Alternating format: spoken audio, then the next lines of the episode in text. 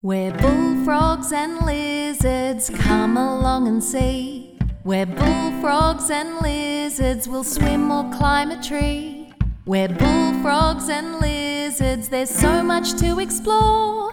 Where bullfrogs and lizards, come with us, there's more. The Fossicking Expedition.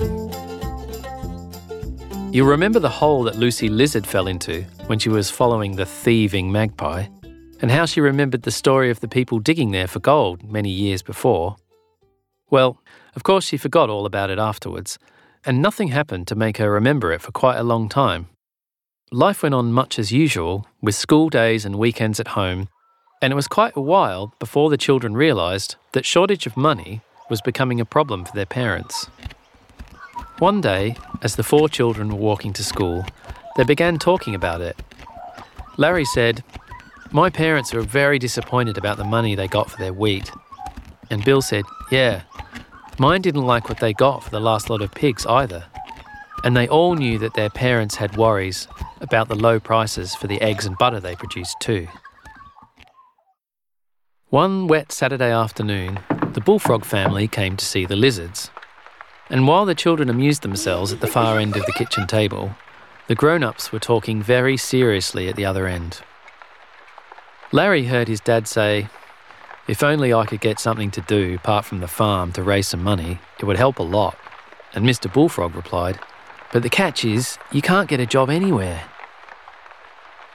Lucy was suddenly lost in thought, and Larry had to dig her in the ribs twice to remind her that it was her turn to move in the game of Ludo they were playing.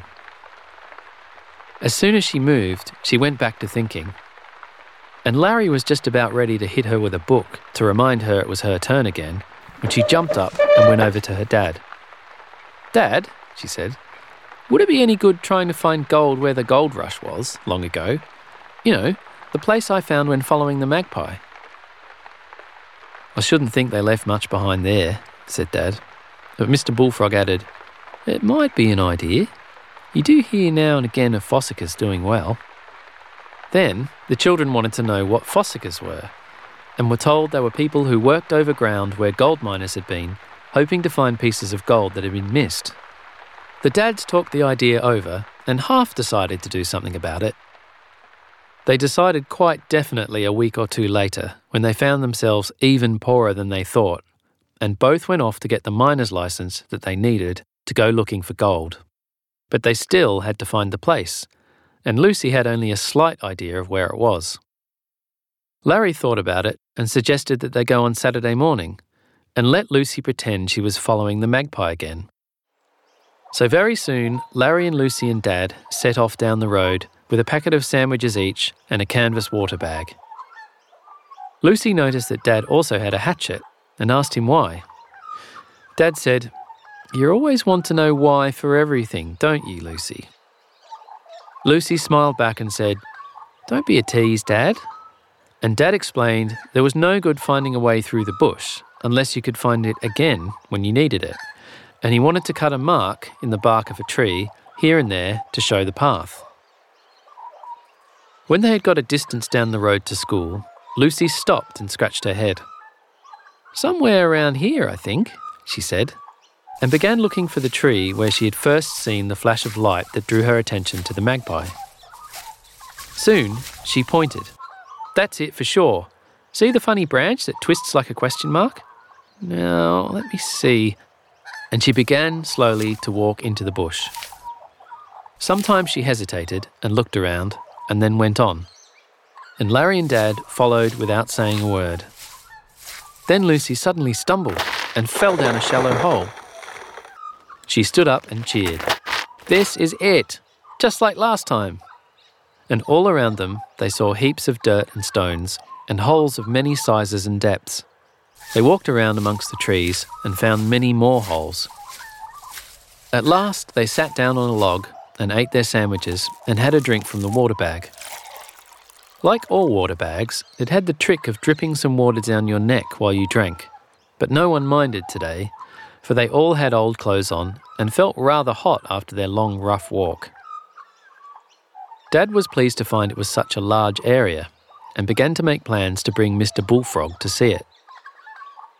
And so both dads were missing from home quite a lot, and the children wondered what was happening. And then it was holiday time, and the children were invited to go and see what was happening. Very early one morning, Larry and Lucy set off in the old cart and in their oldest clothes, leaving Mum to look after the farm. Down the road, they picked up Bill and Betty, and soon they turned onto the rough track they had marked out weeks before. Mr. Bullfrog was already there at the site when they arrived, as he had spent the night in a small bark hut shaped like a tent, where both men camped sometimes to save time going home. Inside, there were two beds made out of rough sacks with poles through their sides and resting on strong forked sticks. Outside was the open fireplace where they cooked, and a couple of pieces of log to sit on. And under a tree nearby was a bush table, made of pieces of wood with the bark still on it. As soon as they could, they went off to see where the work was being done, and where the men each had their selected site to work, not too far from each other. They were clearing out old holes which had become almost full again with earth and stones that had fallen back in. And as they went down, they carefully checked and put aside earth and stones and gravel to be tested for gold. The children rather got in the way of their dads, but it was suggested they might like to dig holes for themselves. They were quite keen about that. And when they tried to dig with a pick or a mattock or a hoe or a spade, it was so hard that they made very little progress. Bill discovered a small crowbar amongst his dad's tools, and it made nice holes in the ground, and it was easier then to work with a spade or shovel. Bill slowed up after a while when his hands began to sting, and he looked and found blisters on them. Then Larry and Lucy borrowed the crowbar to get their hole deeper. Suddenly, they jumped right out of their hole and ran around shouting and shaking and smacking themselves. Bill ran to see what had happened and stood by their hole looking in. Then he too ran about and shouted. They had dug into a bull ant's nest, and all the ants came swarming out, ready to protect their home and to bite whoever they could find. Betty came to look, but not too close, and then went off with a knife to find some bracken ferns and to cut off some stems close to the ground. She told the others to rub the moist stems on the bites, and it certainly helped to take the stinging pain away. How did you know that, Betty? they asked and she replied that she remembered that Ms. Wombat had told them about it. Somehow, Larry and Lucy didn't want to go back to their hole to look for gold, so they went to see what Betty had been doing. She had brought an old pair of gloves with her, and her hands didn't blister like the others. With a small mattock, she had dug quite a good sized hole. Let's all have a look at my stones, she said. So they sat down and began to turn them over. What's this, Betty? Said Bill, and showed her a stone with a flattish piece of something yellow sticking out of it. Gold! Gold! shouted Larry and Lucy. But Betty wasn't so sure.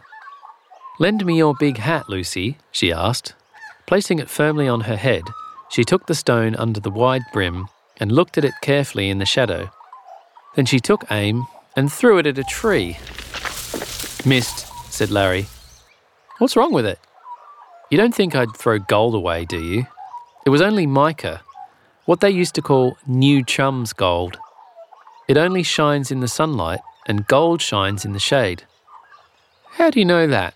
said Dad, who had just come along. I read it in a book about the goldfields that used to belong to Grandad, she replied. Well, said Dad, I'd better get that old book out and read it myself.